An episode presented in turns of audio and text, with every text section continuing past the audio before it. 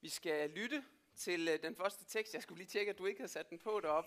Jeg har nemlig tænkt, jeg lige vil bare lige sige til jer, at hvis I undrer over, at teksten ikke er på, men det bliver jo sådan, at øh, nogle gange, og i dag er så en af de gange, der vil jeg recitere bibelteksten for jer, i stedet for at læse den. Øh, hvis der sidder nogen, som ikke ved det, jeg kender jo ikke alle sammen, men det er mig, der hedder Claus, og er blevet præst i kirken. Jeg tror nok, jeg har hils på de fleste af jer. Øhm, og det skal vi gøre i dag, har jeg aftalt med Henrik, som skal prædike for os. Så derfor har vi den ikke på heroppe, men øh, man er velkommen til at, at tage sin bibel frem, når Henrik kan prædike og sidde og følge med i teksten på det tidspunkt. Men når vi ikke har den derop, siger jeg også til jer børn, det er fordi, når jeg reciterer bibelteksterne, så siger jeg præcis det, der står i teksten, og det, det skal I så ikke sidde og følge med i. Men grunden til, at jeg har lært det udenad, det er fordi, jeg også prøver at vise med min krop noget af det, der står i teksten, så man kan kigge på mig i stedet for, så det bliver sådan dramatiseret på den måde. Vi skal høre fra Lukas evangeliet kapitel 15, og nu skal vi så ikke finde Bibelen frem. Nej, men kan egentlig gerne blive siddende, tror jeg, Lars. Ja, det er godt, du lige... Nej, nej, det tror jeg faktisk, vi gør, når jeg reciterer. Det, det giver mest mening for mig. Alle toller og sønder holdt sig nær til Jesus for at høre ham. Og især når de skriftkloge gav ondt af sig og sagde, den mand tager imod sønder og spiser sammen med dem. Men han fortalte dem, denne lignelse. Hvis en af jer har 100 får, og mister et af dem, lad han så ikke de 99 blive i ødemarken og gå ud efter det, han har mistet, indtil han finder det. Og når han har fundet det, lægger han det glad på sine skuldre. Og når han kommer hjem, kalder han sine venner og naboer sammen og siger, glæd jer med mig, for jeg har fundet det får, jeg havde mistet. Jeg siger jer, sådan bliver der større glæde i himlen over en sønder, der omvender sig, end over 99 retfærdige, som ikke har brug for omvendelse.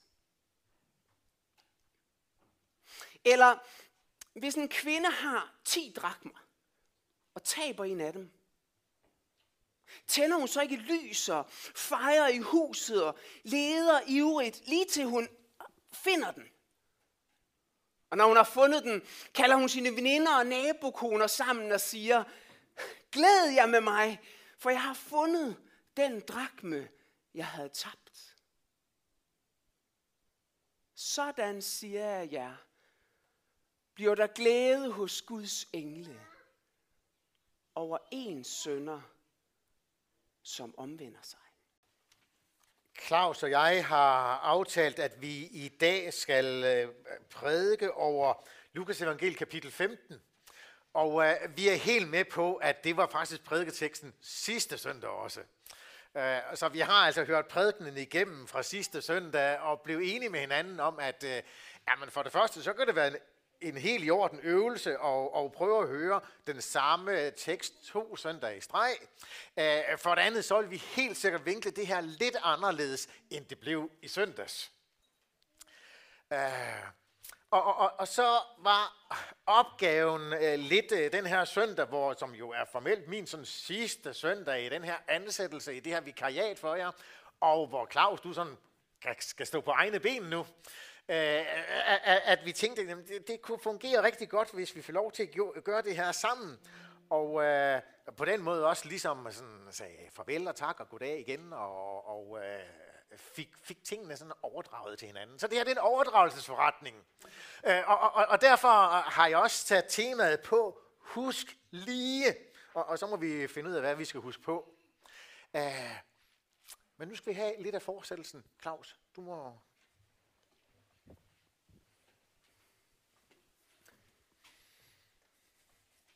Jesus sagde også, en mand havde to sønner. Den yngste sagde til faren, far, giv mig den del af formuen, som tilkommer mig. Så delte han sin ejendom imellem dem.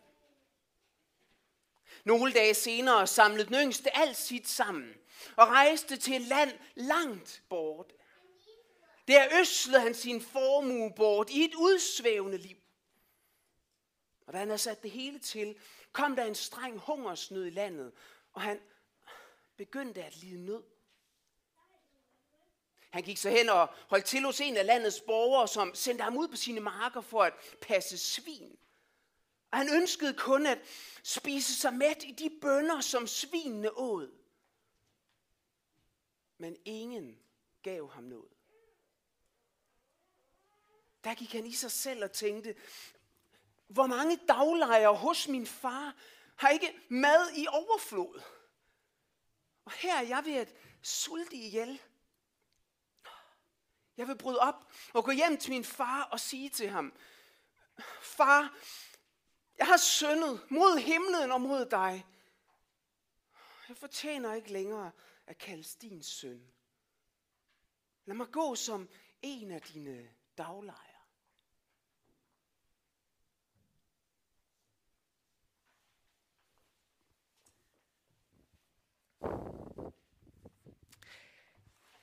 Vi skal bede en bøn her.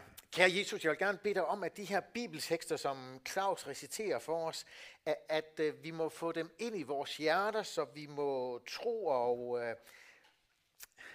tro dig og, og leve sammen med dig og være dine børn. Amen.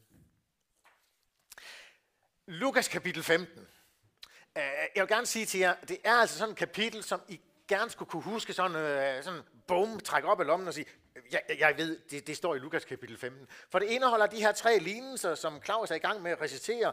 Det, det her med, med, med foråret, der bliver væk, med mønten, der, der, der, der forsvinder, og med øh, sønnen, der går væk fra sin far. Altså, det er Lukas kapitel 15. Prøv at huske det. Uh, og og øh, så, så er det, der er opgaven i dag, det er ligesom at sige, okay, de her tre lignelser, som Jesus så fortæller, hvis vi læser på tværs af dem, hvad er det så for nogle, øh, noget, Jesus måske gerne vil have sagt til os? Og øh, vi har fire ting med til, jer. jeg ved godt, normalt må man kun have tre ting, men vi har fire ting med til jer, øh, som I skal prøve at huske på, hvis vi læser øh, lignelserne på tværs. Øh, hvad er det, Jesus gerne vil sige til os? Det allerførste, han gerne vil sige til os, det er, at øh, du er værdifuld. Og øh, jeg tænkte, at jeg skulle prøve at illustrere det lidt, og, og altså, jeg kan jo godt lide Duplo, så, så, så det blev sådan en lille Duplo-illustration. Og altså, i situationen her, så, så blev det et kors. Øh, men men øh, det jeg tænkte, og grunden til, at jeg tænkte på Duplo-illustrationen, det var jo, at, øh, øh at når børn har bygget et eller andet, så er det blevet værdifuldt for dem. Og, og så skulle du ikke ødelægge det. For, for, fordi de har, de har brugt deres tid og deres energi, og så er de nået frem til det her bygningsværk. Og, og så er jeg med på, så er der nogle af jer, der bygger mere end, end øh, 2, 4, 6, 7, 8, 9 klodser. Det er jeg helt med på, og, og godt det er det. Æh, men, men, men altså, det første, du skal prøve at huske på, det er, du er værdifuld. Og, og, og hvorledes formidler teksten det til os? Jo, den fortæller for, for det første om den, det her får, som, som øh, er blevet væk fra alle de andre. Øh, og, og foråret repræsenterer en, en værdi.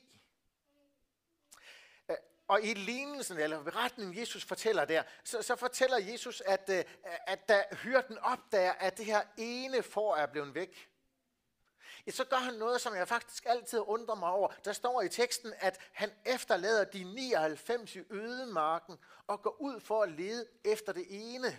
Jeg har tit tænkt på, hvorfor i verden skulle han efterlade de 99 i ødemarken? Der kunne de blive overfaldet af ulve, og jeg ved ikke hvad. Øh, for at lede efter den ene. Men jeg er helt overbevist om, at det er et udtryk for, at øh, den ene har værdi i Guds virkelighed. Øh, nogle gange så er det jo sådan, at når vi sådan skal vurdere vores egen værdi, så, så, så, så vurderer vi lidt på, hvor gode er vi, hvad kan vi, Claus kan teksten helt uden ad. Wow, ikke? Og, og det kan jeg ikke, så jeg er ikke helt så god som Claus.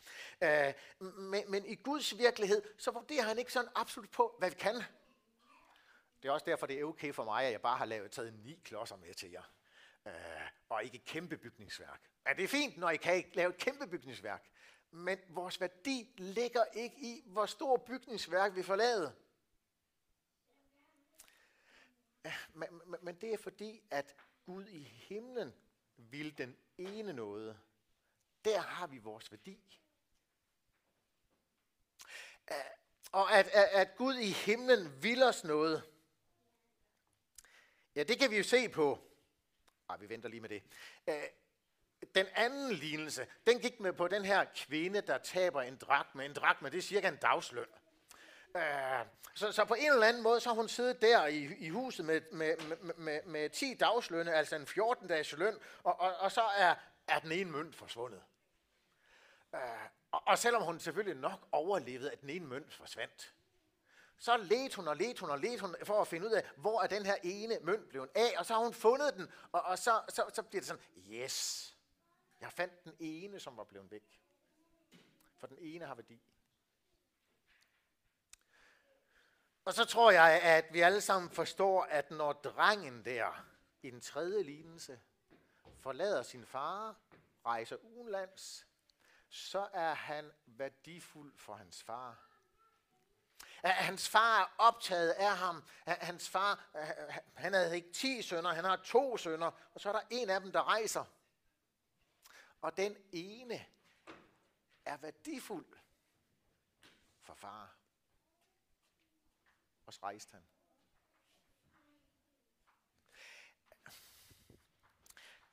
Og, og, og så kan man øh, spekulere på, altså det her, det skal jo sige noget om Gud.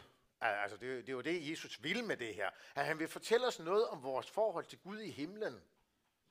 Øh, altså, du må lære, at Gud i himlen, den højt ophøjede Gud, der troner i himlen, han ser ned på jorden. Så ser han dig og mig, og så er den enkelte værdifuld for ham. Hvordan kan du vide, at du er værdifuld for Gud? Det er jo et helt reelt spørgsmål at stille. Hvorledes kan jeg vide, at Gud sætter mig højt? Ja, det kan han. Det kan han. Eller det kan du. Du kan vide det på grund af korset her. Det var derfor, jeg, form- jeg, jeg byggede mig et kors jo. Du kan vide, at du er værdifuld, fordi Gud i himlen sendte sin egen søn for, at han skulle lide og dø for dig. Og, og, og når vi får børnenes fem minutter og, øh, i en anden tekst, så var der jo alligevel der en fantastisk beskrivelse af, hvorledes at jeg er værdifuld, sådan at Gud vil rejse mig for alle syndens virkeligheder. Og du ser det ved, at Jesus giver sit liv for dig. Du, du ser det ved, at han offrer det allerbedste, han havde. Den eneste, han havde. Du ser altså din værdi i Guds øjne, som er uafhængig af, om du kan resistere hele teksten eller ikke kan. Uafhængig af, om du bygger et kæmpe bygningsværk, eller bare har ni klodser. Det ser du på korset. Der ser du, at du er noget for Gud, han ønsker at have med dig at gøre. Det er den ene ting, du skal lægge mærke til, når du sådan læser de her uh, Lukas kapitel 15 på tværs. Den anden ting, du skal lægge mærke til, det er, at øh, teksterne, alle tre beretninger, har det her udtryk med, at der er noget, der bliver væk. Altså, vi kan prøve at illustrere det ved, at øh, jeg gemmer den her lidt, og nu, nu har vi lagt den herover. Øh, ah, vi skal lige dække den helt til, så ingen kan se noget her. Nu er det hele væk. Øh, det jeg vil sige til jer, det er, at alle tre lignelser har noget over sig, der går på frafaldets mulighed. Øhm, jeg glæder mig over at se jer i kirke. Og, og det er rigtig godt. Øh, men, men hvem er det, jeg måske skal se, hvis jeg kommer og prædiker om fem år? Vil I så være her alle sammen? Ej, jeg er helt med på, man kan selvfølgelig godt være rejst fra Ans, og så, så kan man bo et andet sted, og så kan man komme i en anden kirke, øh, og, og der kan også være nogle af jer, som har kommet her, men så finder en anden kirke at komme i. Det er helt med på. Men, men, men, men frafaldet, det handler jo om, at du har vendt Gud ryggen. Alle tre lignelser fra Jesus har altså et eller andet over sig med, at øh, at man kan blive væk fra Jesus. Altså, igen, hvis vi tager de her tre lignelser. Den første, øh, det her får, som bliver væk. Øh, det, der sandsynligvis er sket for det får jo, det er jo ikke, at foråret har stået der og så jeg gider ikke følge hyrden, øh, for, for, for det tænker foråret ikke. Men, men, men foråret bliver optaget af noget andet. Det bliver opslugt af en anden virkelighed. Og, og, og, og så, ja, så lige så stille, så kom det bare længere og længere væk fra de andre. Det var ikke med vilje. Det var ikke planlagt. Men det gik, det gik sådan. Og det er en del af frafaldets virkelighed for en del mennesker. De havde aldrig sådan sagt, at nu vil jeg ikke tro på Gud længere, nu vil jeg ikke have noget med Jesus at gøre, men, men de blev optaget af alt muligt andet. Og til sidst hørte ikke, hørte ikke Jesus til. Æh, mønten, som bliver væk, øh, det, det, det, det, det er typisk lidt mere sådan pludselig. På en eller anden måde, så, så, så, så, så triller den øh, bort og væk, og så er den der ikke mere. Øh, og sådan kan det gå for nogle mennesker. De kan opleve et eller andet, som, som de bestemmer. Når, når Gud er sådan, så vil jeg ikke have med ham at gøre.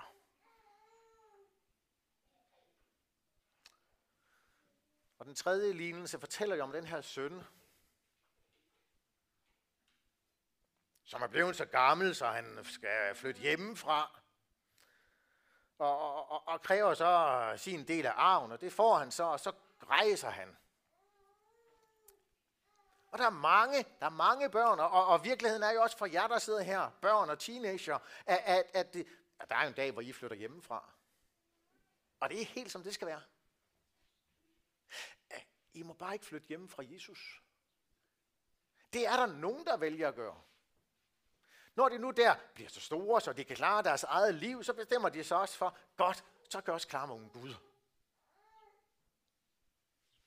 Øh, jeg, jeg ser det jo i, i typiske situationer, hvor unge mennesker bliver færdige med en ungdomsuddannelse, og så flytter de et andet sted hen, for så skal de til militæret, eller de skal have et sabbatår, eller de skal i gang med at læse, og så, så går de i gang med at studere øh, den her uddannelse, de har ønsket sig, og, og så har de forladt Gud. Har ikke på grund af uddannelse, fordi de flyttede til Aarhus, eller hvad der er sket, men, men, men fordi det der med, med Gud og Jesus og sådan, nej, altså jeg gider det ikke. Far og mor, du har taget, med mig, taget mig med i kirke, men øh, nu gider jeg ikke mere. Øh, der er det meget sådan bevidste valg. Og øh, som sagt, så spørger jeg mig selv, fordi teksten udfordrer mig. Hører jeg til blandt dem, som om nogle år siger, ah, det der med Jesus, jeg gider ikke mere. Jeg blev optaget af noget andet. Teksten har i hvert fald en advarsel i det. Og så skulle du få lov til at fortsætte.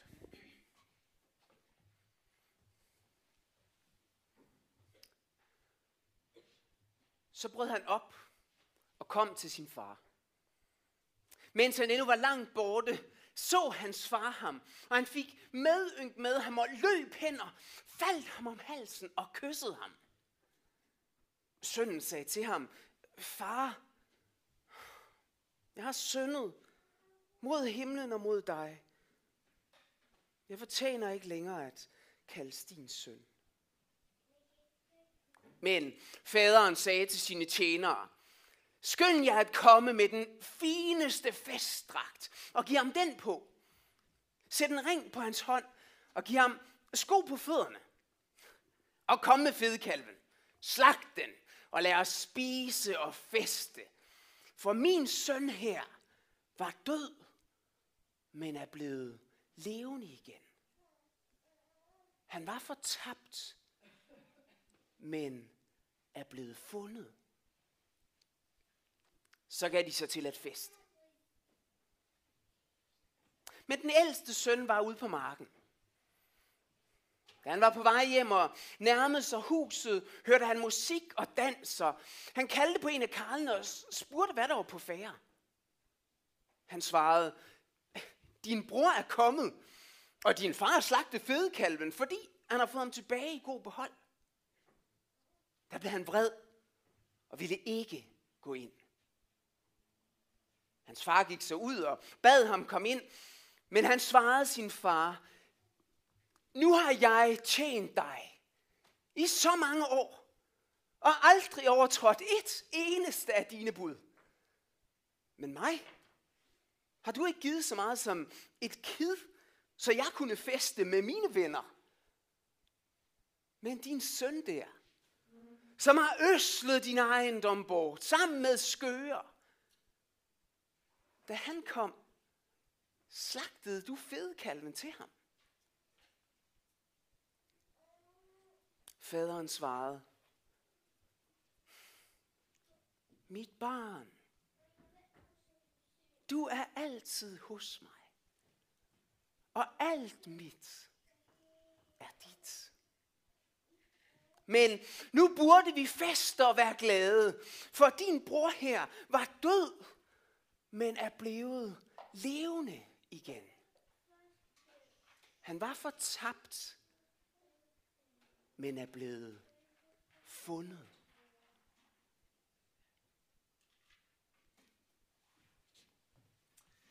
Ja, Claus, så er du færdig med at recensere teksten.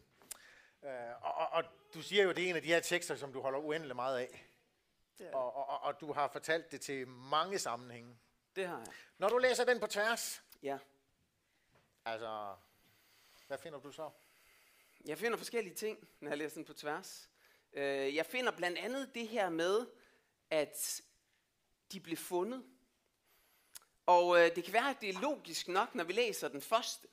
Når vi hører om fåret, som bliver fundet. Fordi det her får, hvis man er et får, der er blevet væk fra sin hyrde, eller hvis man er det Guds barn, som er blevet væk fra sin Gud på den måde, så kan man jo sidde der og bræge ude i, i vildmarken, og så kan man jo så kan man gøre et eller andet, og så kan hyrden, ah, det er derovre, og så kan, han, så kan han gå ud og finde det. Det er ikke særlig meget et får kan, men det kan faktisk sige, sige sådan en lyd. Hvis man er en mønt, som er faldet på jorden, og der måske er kommet støv over, og man bare ligger der, som en død ting, så kan man ikke noget som helst. Men så kan den her kvinde komme og finde mønten. Hvis man er den her voksne eller halvvoksne øh, søn, som har besluttet at gå væk fra sin far, så kan man jo, som vi hørte om i teksten, faktisk beslutte sig for, nu, nu jeg vil gøre noget. Han planlægger noget, han vil sige, han får ikke sagt det hele til far, da han kommer hjem, fordi far han overvælder ham med sin kærlighed, men han har faktisk gjort et eller andet aktivt. Og så er det, jeg faktisk er blevet overrasket. Jeg ved ikke, om I er. Men så står der, at han blev fundet. Og jeg synes, det er logisk ved foråret, fordi hyrden går ud og finder det. Jeg synes også, det er logisk ved mønten, fordi kvinden, hun leder, og hun fejrer, og hun finder den. Men der er et eller andet, der strider ved sønnen. Og jeg tænker, at det er fordi Gud han vil sige, at der er mange forskellige måder, som vi kan opleve at komme til tro på Gud, eller blive bevaret i troen. Og for nogle af os, der sidder vi måske og tænker, jeg ligner en mønt, for jeg er helt død. Jeg har intet gjort, det er helt ufortjent. Altså den 23. juli 1978, der bar mine forældre mig hen til dåben, og så blev jeg Guds barn.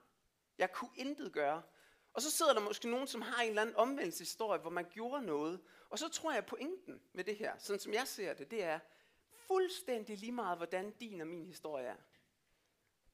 Så er det Gud, der finder dig. Men, men, og, og det hører jeg jo godt, du siger, og det havde du fortalt mig for, på forhånd også, at, at, at, at, at det var en af dine pointer, når du læste den på tværs. Uh, men, men, men, men hvordan fungerer det i praksis? Hmm. Altså, der er ikke sådan en, en eller anden, der kommer hen og, wow, Henrik. Uh, hvordan bliver man fundet i 2021? Jamen, jeg tror, man kan blive fundet. Altså, jeg tror faktisk, det er noget af pointen, at i praksis fungerer det forskelligt. I praksis, så kan du jo sidde her og være blevet væk fra Gud. Og når vi taler om det her med at være blevet væk fra Gud, så tror jeg også, at der kan være sådan flere lag af det. Man kan være blevet væk fra Gud på den måde, at, at jeg, jeg er ved at gøre noget i mit liv, som er ved at bringe mig væk. Det kan også være, at du sidder her, som faktisk er blevet væk fra Gud, og som kommer i kirken ved Tangesø, men du er faktisk ikke kristen. Det er jo en mulighed. Og så tror jeg, det kan fungere på forskellige måder. Jeg tror, det er noget af det, der er pointen. Men det, som er afgørende, det er, at i, i praksis, så er det Gud, der handler. Om han så handler igennem, at du alligevel finder din bibel og sætter ned og læser den. Eller om han handler igennem, at du stadigvæk sniger dig herhen og lytter til en, en prædiken af Henrik eller mig eller en anden. Eller om han handler igennem, at en god ven kommer hen til dig og siger, ved du hvad, det virker som om, at du faktisk er kommet lidt væk fra det her. Skulle du ikke tage og komme med igen? Eller om han handler igennem drømme, som han gør med nogen ude i verden lige nu. Som vi hører om kom til tro steder, hvor de ikke har mulighed for at komme i kirke, men hvor han handler på den måde. Så jeg tror, jeg tror noget, pointen for mig er, at, at Gud kan handle på forskellige måder, men det er Gud, der handler. Og det er Gud, der handler også ind i mit liv, når jeg bliver fundet også på den der daglige basis, hvor jeg er kommet væk fra Gud. Fordi det bliver jeg jo ved med på en eller anden måde. Det er jo ikke sådan, at, at så kommer jeg tilbage, og så er jeg ved Gud, og så er alt godt, og vi spiser fedekald hele tiden. Det, det, det strider jo stadigvæk i mit liv, og jeg forsøger at komme væk fra ham nogle gange. Og så er det ham, der handler og finder mig. Men hvordan det kan se ud i praksis, kan nogle gange være forskelligt. Nogle gange så er det sådan her, han bare lige overrasker mig. Og andre gange så er det faktisk, fordi jeg går i mig selv og tænker, det er da også for dumt det her. Og, og egentlig det, så har jeg bare lyst til også at sige til jer, at det her med at blive fundet, det er jo en fantastisk evangelisk virkelighed. Mm. At det var Jesus, der fandt mig. Mm. Og det er altså en fantastisk evangelisk virkelighed, også når vi har nogle mennesker, i, i, i, som vi bare kunne ønske, bare de troede på Jesus. Det kan være børn, børnebørn, det kan være søskende, det kan være mennesker, vi kender og holder af, og man tænker, bare hvis de, de kunne komme tilbage til Jesus, øh, så er det altså fantastisk at tænke på, at, at det handler om, at han må finde. Og, og, og, og, du må vide, at, at han er jo meget mere interesseret i at finde mennesker, end vi er interesseret i, at han finder os. Mm. Altså, øh, det er simpelthen bare så godt, at det er så evangelisk at få, få fokus på, at det er ham, der finder mig. Og på en eller anden måde er der også en befriende pointe i forhold til det, mm, altså det med, når vi kender andre, som vi vil ønske, at han finder, at det så stadigvæk er ham, der finder dem, så kan det også være, det kan se forskelligt ud, hvad jeg skal gøre. At det kan være, at jeg skal gå hen og sige, Henrik, skulle du ikke lige til at komme med? Det kan også være, at jeg skal nøjes i gåsøjen med at bede. Det kan også være, at jeg skal aflevere en eller anden bog til dig, som du lige skal læse eller sådan noget. Men grundlæggende, så er det ikke, ansvaret ligger ikke ved mig. Heller ikke i forhold til evangelisation og mission. Ansvaret ligger stadig ved Gud. Det er Gud, der finder mennesker. Nå, jeg gemte en her. Er der nogen, der kan finde ham? Uh, det, det korset, jeg lagde væk, hvor, hvor, hvor, hvor blev det af? Er der nogen, der husker? Hvor lagde jeg korset?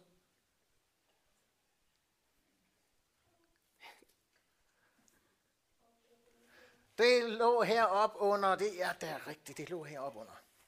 Se, her er manden med blå bukser og skjorte og en rød kasket. Han er blevet fundet igen. Yes, han er blevet fundet igen. Og, og, og det er altså sådan, at Jesus gerne vil. Han vil gerne finde mennesket, og han vil finde mig.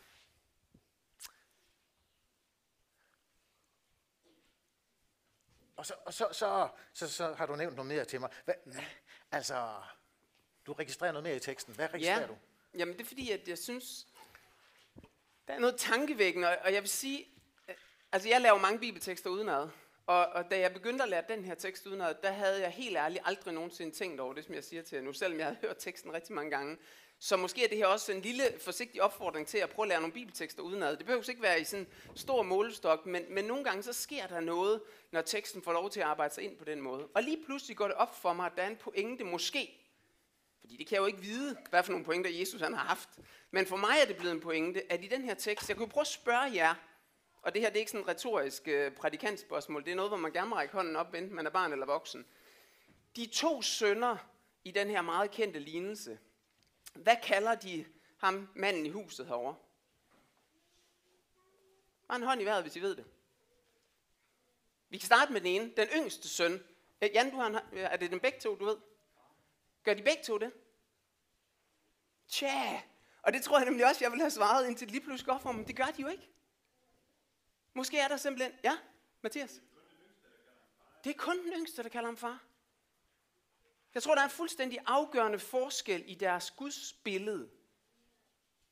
Og det, som faktisk er tankevækkende, det er, at den yngste, han gør det så til gengæld helt konsekvent. Da han kommer og siger, jeg vil ønske, du var død, kan jeg ikke lige få min arv? Så siger han, far, Giv mig den del af formuen, som tilkommer mig. Da han sidder herude i svinestien, det mest usle sted, man kan forestille sig som jøde, og han sidder her, og han tænker på far derhjemme, så siger han stadigvæk far. Og så kommer der det sådan, næsten så lidt, hvad skal man sige, ironiske sted på en eller anden måde, hvor han siger, far, jeg fortjener ikke længere at kalde din søn.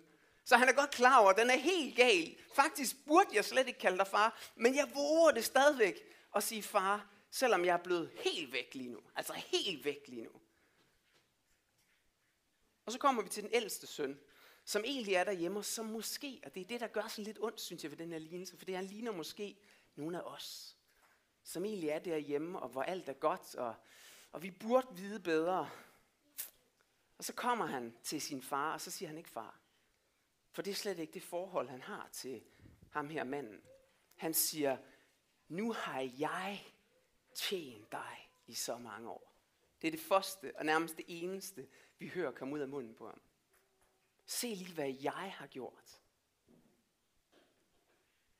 Men han har slet ikke det der farforhold til Gud, til synligheden. Og hvad er pointen? Jamen pointen er jo, at hvis du sidder her og er kommet ud i svinestien, du går godt nok slæbt dig hen til gudstjeneste, men du ved godt, at det er virkeligheden derude, du sidder lige nu. Så husk lige, at du må sige far stadigvæk. Og at når du kommer, så kommer far løbende dig i møde og omfavner dig og overkysser dig, som jeg har hørt, der står på grundteksten. Ja, det er ikke, fordi jeg er vildt god til græsk, men det har ladet mig fortælle, at der står, at han overkyssede ham, faren. For han var elsket. Ja. Claus, du må lige sætte dig ned. Øhm. Jeg tænkte, at min lille illustration her kunne jo også godt illustrere sådan en far, der står med et par åbne arme og siger, velkommen hjem. Øh, så, så næste gang du ser et kors, så må du også tænke på, det, det symboliserer den her far. Øh, men, men, men det handler jo lidt om det her, hvad er det for et gudsbillede, vi har? Og det er helt tydeligt, den, den, den, den sønnen, der var derhjemme, den ældste, han har jo fået sådan et mekanisk gudsbillede af, af, af, af den her, her far, som, som, som øh, han bare skulle tjene og gøre noget, og det var i hvert fald ingen fest i det her. Mens den yngste har, har fået øje på, at Gud i himlen vil være min far. Så er virkeligheden jo den, at øh, det er jo ikke altid, vi synes, det er så enkelt det her. Uh, det er jo ikke altid, vi synes, det er så enkelt med det her gudsbillede, øh, for, for, fordi altså, Gud som den her gode far, der skal give os et, et, et, et klem, ikke? Uh, og så synes vi jo ikke altid, Gud gør det. Det kan for eksempel være, når man bliver syg. Uh, hvorfor skal jeg rammes af det ene, eller det andet, og det tredje? Jeg havde en lidt øh, speciel oplevelse her. Mens jeg har været syg, så, så øh, havde jeg en salvingshandling for en af vennerne hjemme på Fyn. Det kunne jeg godt klare, fordi jeg var, det bare få kilometer hjemmefra, det, det gik nok. Men, men det var lidt underligt at stå der med en konkret salvingshandling i forhold til et menneske, som er, er, er virkelig alvorligt syg. Og så vidste jeg, at jeg, jeg bar på et eller andet, som også begrænsede mig voldsomt. Og så salgte jeg min gode ven der på, på den ordre og befaling, vi har i himlen, men, eller har i Bibelen. Men, men, men så er det, hvad er det for et billede, vi har af Gud? Er han min gode far? Og, og, og det skal være et vidnesbyrd fra mig, at, at, at det er altså vores gode far. Også i de perioder i vores liv, hvor vi absolut ikke synes, det her det er fantastisk uh, vores uh, Gud i himlen er vores gode far uh, midt igennem alle besværligheder. Midt igennem døden og til det evige liv. Uh, og, og, og det må du prøve at lære og huske på, at det her farbillede af den gode far, der giver dig klemmet, at, at sådan er Gud i alle ting, du oplever. Hvad er det, vi har forsøgt at sige i dag? Øhm, igen, lad mig lige illustrere det ved hjælp af, af, af den her lille figur. Øh, vi har forsøgt at sige, at øhm, du har en uendelig stor værdi i Guds øjne, og det kan du vide, fordi at han gav sin søn for dig på et kors. Han gav det bedste, han havde, for om muligt at nå dig. Så kan det gå sådan i et menneskes liv, at øh, et menneske øh, ikke vil have med Gud at gøre. Af, af forskellige årsager, så går det sådan for et menneske, at mennesket bliver væk. Frafaldets mulighed. Og øh, du skal ikke bare tænke, det handler om alle de andre, men, men du skal have tænke også ind i dit eget liv, og, og have det med som bøn hos dig, at du må blive fundet, at, at du må blive bevaret, at du må være hos ham. Det tredje, vi gerne vil sige, og som vi, fordi teksten siger, det var det her med, at man bliver fundet, og, og, og for at illustrere det ikke, altså vi skal have OL her om ganske få uger. Det håber vi da i hvert fald. Og, og der er der nogen, der skal vinde førstepladsen og kommer øverst på, på, på skamlen der. Yes, de bliver fundet. Og, og, og sådan er det at, at tilhøre Jesus. Han fandt mig. Ja, måske fandt han mig først og fremmest ved, at jeg oplever, at han er min far. At han giver mig det her kram og siger, velkommen hjem. Og hvordan bliver man så bevaret ind i den virkelighed? Hvordan bliver man bevaret i troen på det her? Hvordan bliver man bevaret i, at det her det er, er min og din virkelighed? Jeg kan ikke sige et andet til jer, end, end det gør vi ved, at vi møder den her virkelighed i Guds ord. For, fordi det er gennem det her ord, forkyndelsen ud fra det her ord, der gør, at jeg til stadighed får lov til at, at, at blive bevaret i troen på, at det er sådan tingene hænger sammen. Derfor må I bruge det her ord flittigt. Nu skal vi bede. Kære Jesus, jeg vil gerne sige dig tak, fordi at øh, jeg og vi i dine øjne er værdifulde. At vi er så værdifulde, så du gav dit liv for os, Jesus. Tak skal du have. Så beder jeg for hver enkelt, der sidder her, at vi ikke må vende ryggen til dig, men at vi må være hos dig, og at vi dagligt må blive fundet af dig og din virkelighed. Jesus, jeg beder dig om, at du vil gå og gøre din gerning imellem os, sådan at øh, evangeliet når mit hjerte. Og så beder jeg dig om, at vi til stadighed må have det forhold til dig, at vi kalder dig far. Jeg beder dig om, at øh, du ikke bare må blive sådan en Gud, vi tjener, men at du må blive vores far. Vores gode far.